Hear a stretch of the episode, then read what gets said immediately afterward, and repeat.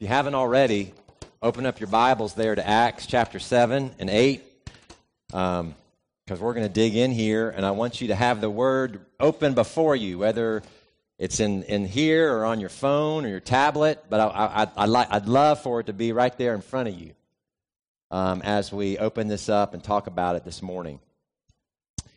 You know, fortunately for us today, uh, you don't have to know Hebrew, which is the original language of the Old Testament, and you don't have to know Greek, which is the original language of the New Testament, in order to read and understand the Bible.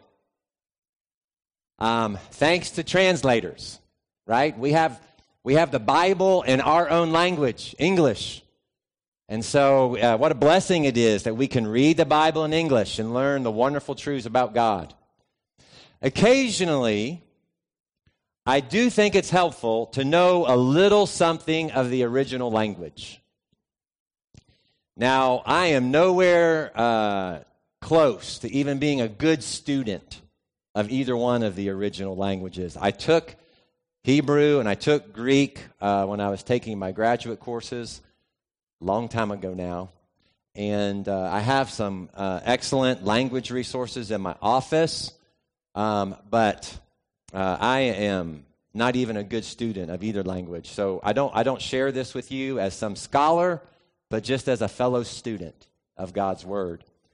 Uh, but this text today is one of the occasions when I think that it's helpful to know a little something about the original language. Uh, and I could have brought this up a number of times already as we've studied through Acts, but I saved it for today. Um, we've spent three weeks looking at Stephen's sermon. It was his response to the Jewish leaders who were falsely accusing him of blasphemy. Following his sermon, as we just learned, he's dragged out of the city and he's stoned to death. And in our text today, Luke shares all the details of the incident. And to give this text some perspective, William Barclay, uh, who was a scholar um, in the 20th century, he wrote a very popular set of commentaries in the 50s. But in these, he called the stoning of Stephen and the subsequent scattering of the church one of the most important events in all of history, not just church history, but all of history. And so this is a significant event. Stephen is the very first Christian martyr and here is a little bit of knowledge about the original Greek language that I think helps us to understand what it is that I want to share with us today about the significance of this event. We have uh, many great Bible students in the room, and so many of you already know what I'm going to share. But just in case you don't, the English word martyr is simply a transliteration of the Greek word martis. So it's literally just a letter by letter translation. It's taken letter by letter from the Greek into the English.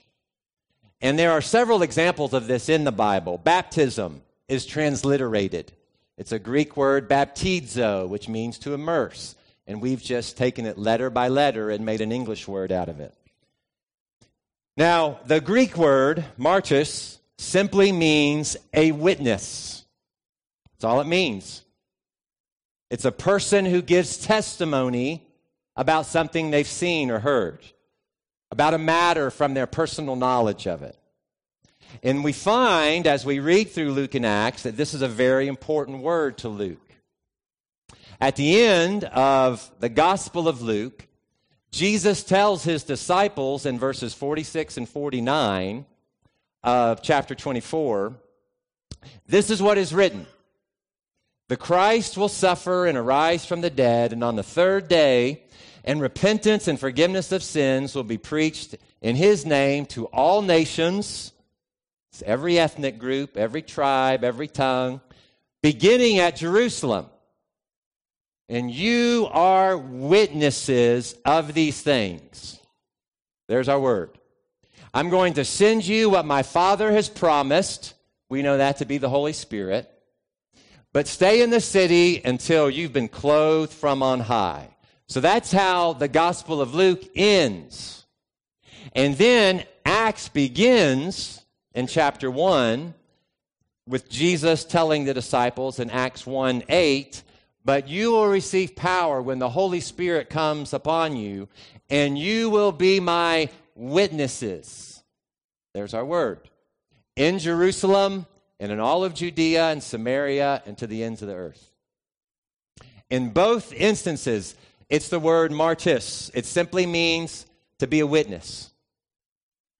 It means to give testimony about what you've seen and heard, to give testimony about a matter from your personal experience and knowledge. So, up until the stoning of Stephen, the word martyr simply meant a witness. That's all it meant. And you will be my witnesses, beginning in Jerusalem. But with this event, the word takes on a different meaning for the English language. When it's transliterated into the English language, now a martyr means someone who dies for their faith. It's never just meant a witness in the English language. And I share that with you for this reason. As I've mentioned, Stephen is most notably remembered as the first Christian martyr. He's the first one in a line of countless numbers of men and women and children who, over the past 2,000 years, have, have died for their faith in Jesus Christ. And so it's right and it's good and it's proper to talk about Stephen as a martyr in, in the way that we understand that word in the English language. It deserves our full attention and our time and our emphasis.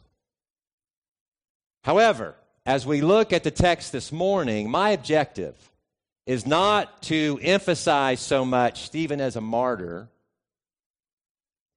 but instead to focus our attention on Stephen as a witness. You see, not only was Stephen a martyr, but he was a witness to a very important spiritual reality. In these verses, Luke shares with us eyewitness testimony. And what Stephen witnesses here is what I've titled my sermon. Here it is Heaven is open. Stephen witnessed it. Acts chapter 7, verse 56, Stephen said, Look, I see heaven open. And the Son of Man standing at the right hand of God. Let's pray. Father, I just want to stop and pray because in these verses, a very important spiritual reality was witnessed by your servant Stephen. And I pray, like Elisha did, on that day in 2 Kings chapter 6 when you showed his servant that the hills were full of horses and chariots of fire. I pray that same prayer of Elisha that day, who prayed, O Lord, open our eyes so we may see. Open the eyes of our hearts to see what Stephen witnessed. In Jesus' name I pray. Amen. I brought a picture with me this morning. If we could cue that picture up. Anyone? Oh, careful. There's some people already. I don't even have to ask the question if you know what this sign means. Is anyone's mouth starting to already water by just the fact that this sign is on Because when the sign's turned on, the conveyor belts are moving, right? Fresh donuts, hot and glazed to perfection, are being made in store. And from what I understand, a little research I was able to do, there's not really a set time. It's just whenever the individual store decides it's time to make some fresh donuts when it's necessary. Uh, but I can recall, uh, especially in high school and college, those moments of driving past the Krispy Kreme and the sign being on.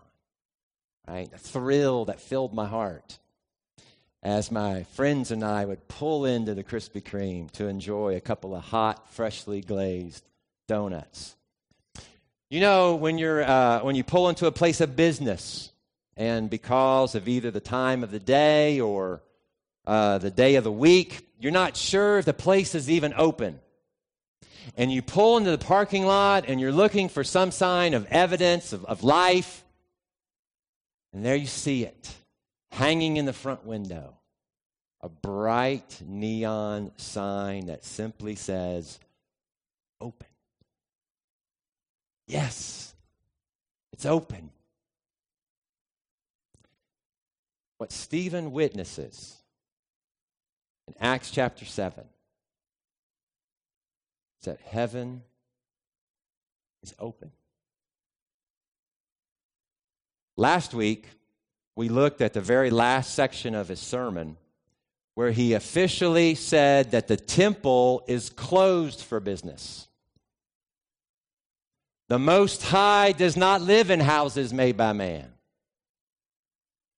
The Lord says, Heaven is my throne, and the earth is my footstool. The presence of God cannot be confined or contained or conformed into a building made by man. Well, in verse 54, when they heard these words about the temple, when the, when the teachers of the temple, when the leaders of the temple, when they heard Stephen utter these words about the temple, they were furious. They gnashed their teeth at him. Literally, it just means to show your teeth. They showed their teeth at him. Arr. Our dog Hero I just heard my daughter mention him. For the most part, he's a kind and gentle sort of dog. He gets a little excited around people. Um, but there are times when he just gets a little possessive of something, right? Maybe it's a special treat or it's a certain spot on the couch. Usually, when he's up on Milbrienne's bed, he just gets a little possessive. And if, if he thinks that you're going to take something away from him, he gets afraid.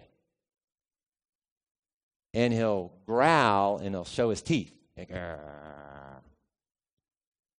Just like these Jewish leaders. You see, they're, they're just afraid. These, these Jewish leaders are afraid that if what Stephen is saying is true, then the power and the control and the prestige and the honor of being the leaders of the temple will be taken away from them. So they growl and they show their teeth. I came across a quote. I was listening to a podcast as I was raking leaves this weekend, and it was this great quote. This guy said, he was talking about leadership. It was a leadership, some leadership principles, and he said, People don't resist change, they resist loss. And, and that's what these Jewish leaders, they're, they're resisting this. If what, if what Stephen's saying is true, then they're going to lose everything. So they're, they're fearful and they're furious about what he has said, but not enough to kill anyone. They're just showing them their teeth. Not until Stephen, full of the Holy Spirit, looked up to the heavens and saw the glory of God and Jesus standing at the right hand of God. And he said to them, Look, heaven is open. Look, turn your gaze away from the temple. Look, turn your attention away from any man made religion. Look, turn your eyes away from the footstool. Look, he points them away from the temple made by man and he points them to the kingdom of heaven. Says, Look, I see heaven open and the Son of Man standing at the right hand of God. That did it. That pushed them over the edge. Stephen's sermon about Israel, verses 2 through 53 of chapter 7, infuriated them. But it was Stephen's statement about heaven, verse 56, that incited them. They became a crazed mob, and we read that at this they covered their ears and they yelled at the top of their voices, and they all rushed him. They dragged him out of the city and began to stone him. So it's this statement, it's this, this testimony in verse 56 that I want us to spend the rest of our time studying this morning. N.T. Wright wrote these words about Stephen's statement. He wrote, Stephen makes this statement as he stands at the very threshold of heaven and earth. He makes this statement as he stands at the very threshold of heaven and earth. He's still on earth, but he's been called to give up his life for the faith. And it may be that just for a moment, he's in a position where he can, as it were, see both dimensions of reality. And speak about the normally hidden one to the people who cannot yet see it for themselves. What did Stephen see? as he stood at the very threshold of heaven and earth, what did he witness? Simply put, he saw heaven open. Now, you've heard me at various times talk about the parabola of salvation and how it's important to emphasize the entire parabola when sharing the gospel. In case you've not heard me talk about that, here's what I mean. So there's the in, if you're going to share the gospel, you got to tell the whole story. So there's the incarnation, there's the crucifixion, there's the resurrection, and then there's the ascension and the exaltation. That's the entire parabola. And through the years, I've heard sufficient teaching on the incarnation and the crucifixion and the resurrection of Jesus but very little teaching on his ascension and his exaltation. In the book of Acts, the last time someone had seen Jesus was actually in Acts chapter 1 and verse 9, when he was taken up before their very eyes, and a cloud hid him from their sight. Luke goes on to include there that as they were looking intently up into the sky as he was going, suddenly two men dressed in white showed up beside them and said, Men of Galilee, why do you stand here looking into the sky? This same Jesus who's been taken up from you into heaven will come back the same way as you've seen him go up into heaven. So in Acts chapter 1, in verse 9, we have eyewitness testimony of the ascension of Jesus into the heavens. Isn't that great? You see, in this book, we have eyewitness testimony. We have people who actually saw it with their eyes, heard it with their ears, touched them with their hands. These aren't made up stories. Peter says in 1 Peter that they're accounts of eyewitness of his glory. And we have eyewitness testimony of his, in, of his coming to earth of his incarnation. We have eyewitness testimony of the cross and his crucifixion. We have eyewitness testimony of the empty tomb and the resurrection. We have eyewitness testimony of the ascension of Jesus up into heaven. And here, at the end of Acts chapter 7, as Stephen stood at the very threshold of heaven and earth, we have eyewitness testimony of the exaltation of Jesus Christ. Look, he said, I see heaven open and the Son of Man standing at the right hand of God. Brothers and sisters, we know that Jesus is at the right hand of God because Stephen witnessed it. He saw it. Listen, perhaps you've not thought about it this way before. Stephen is the first Christian martyr, and he's killed here not because of his sermon, but because of what he witnessed the exaltation of Jesus Christ. The Jews who heard him yelled at the top of their lungs and covered their ears. They hoped to silence his testimony by killing him. Yet here it is in Acts chapter 7. We have an eyewitness of the exaltation of Jesus Christ. His name is Stephen. And by his testimony, we know that Jesus is exalted to the right hand of the God of glory. This is proof. And this text also teaches us why it's important to emphasize the exaltation of Jesus, why it's important to believe that, why it's important to know that, why it's important for Luke to include the eyewitness testimony of that fact. Because with the exaltation of Jesus, he's now at the right hand of God. Jesus is now in a position of great authority.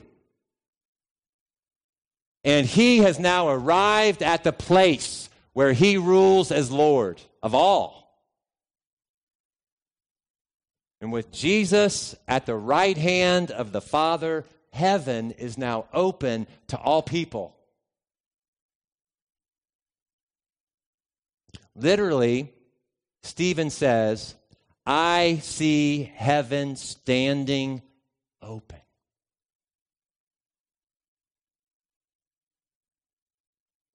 You see, Stephen has pointed them away from the temple into Jesus,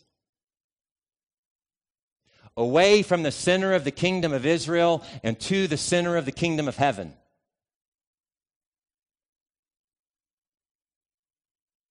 And there's, a, there's an open invitation to all people from every nation, and every tribe, and every tongue, to all who call on his name, to all who are weary and heavy laden, to come to the exalted Jesus Christ, who is now at the right hand of God.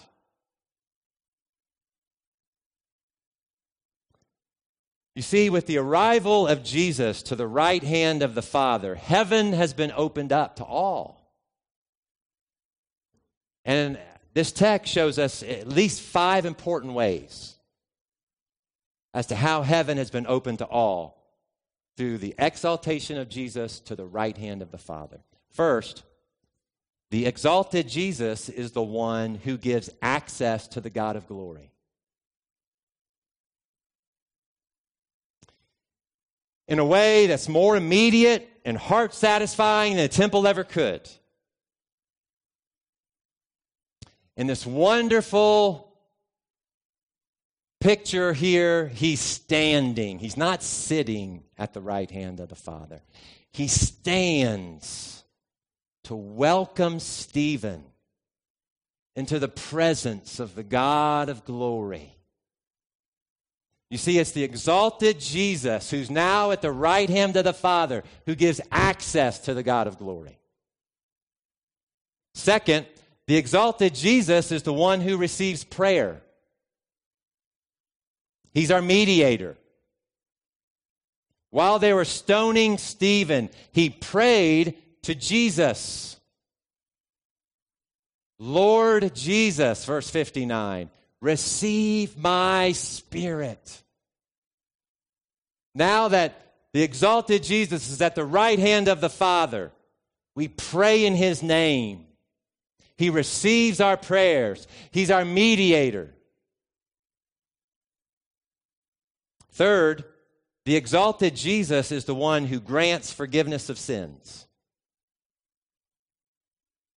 On his knees among the flying stones, Stephen cried out to Jesus, verse 60 Lord, do not hold this sin against him.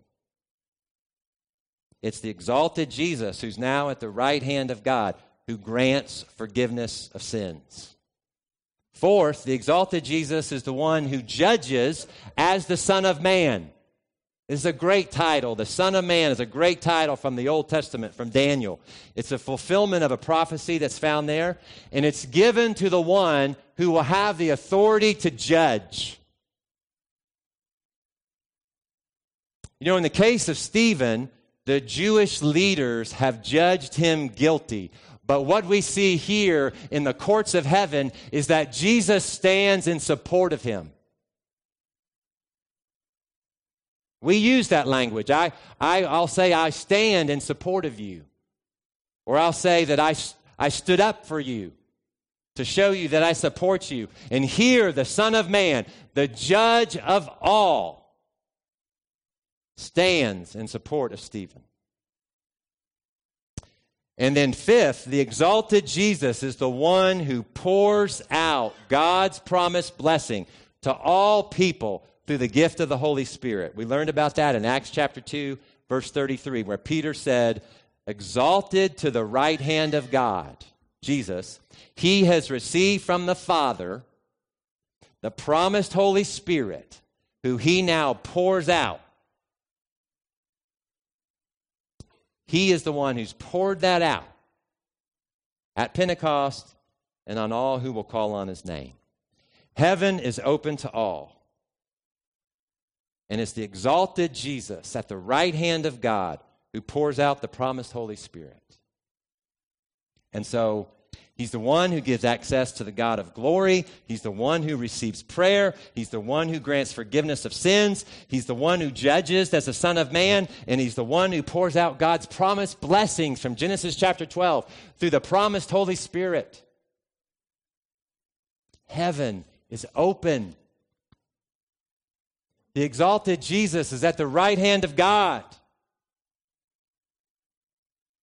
And Stephen witnessed it. He witnessed the exaltation of Jesus Christ. We have eyewitness testimony. And by quickly dragging him out of the city and stoning him to death, they had hoped to silence his testimony. They had hoped to put an end to his witness. And it may have just worked if not for chapter 8 and verse 1. And Saul was there.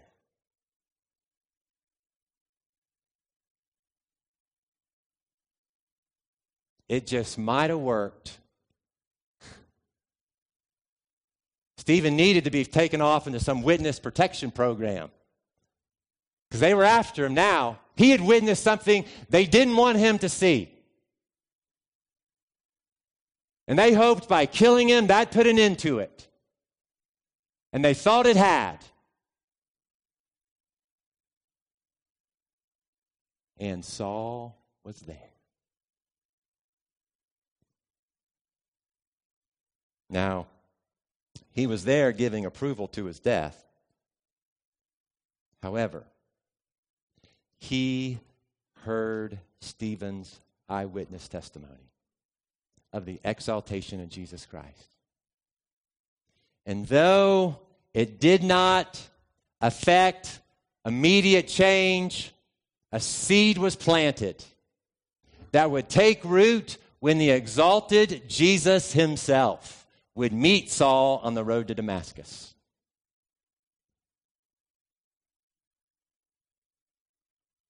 Stephen died a martyr because of what he witnessed. Look, I see heaven open and the Son of Man standing at the right hand of God. We have his eyewitness testimony. Just like Saul that day, we now have heard it.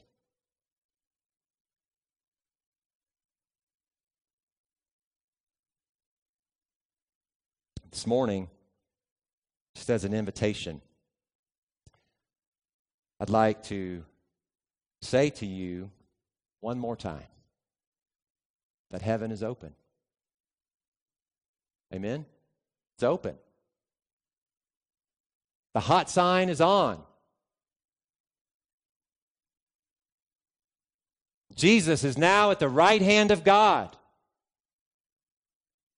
So come to him. Come to the exalted Jesus Christ today. Repent. Be baptized into his name because he is the one who has been given the authority to forgive our sins. And he is the one whom the Father has given the promised Holy Spirit to, to bless all who call on his name. This morning, won't you come as we stand together and sing?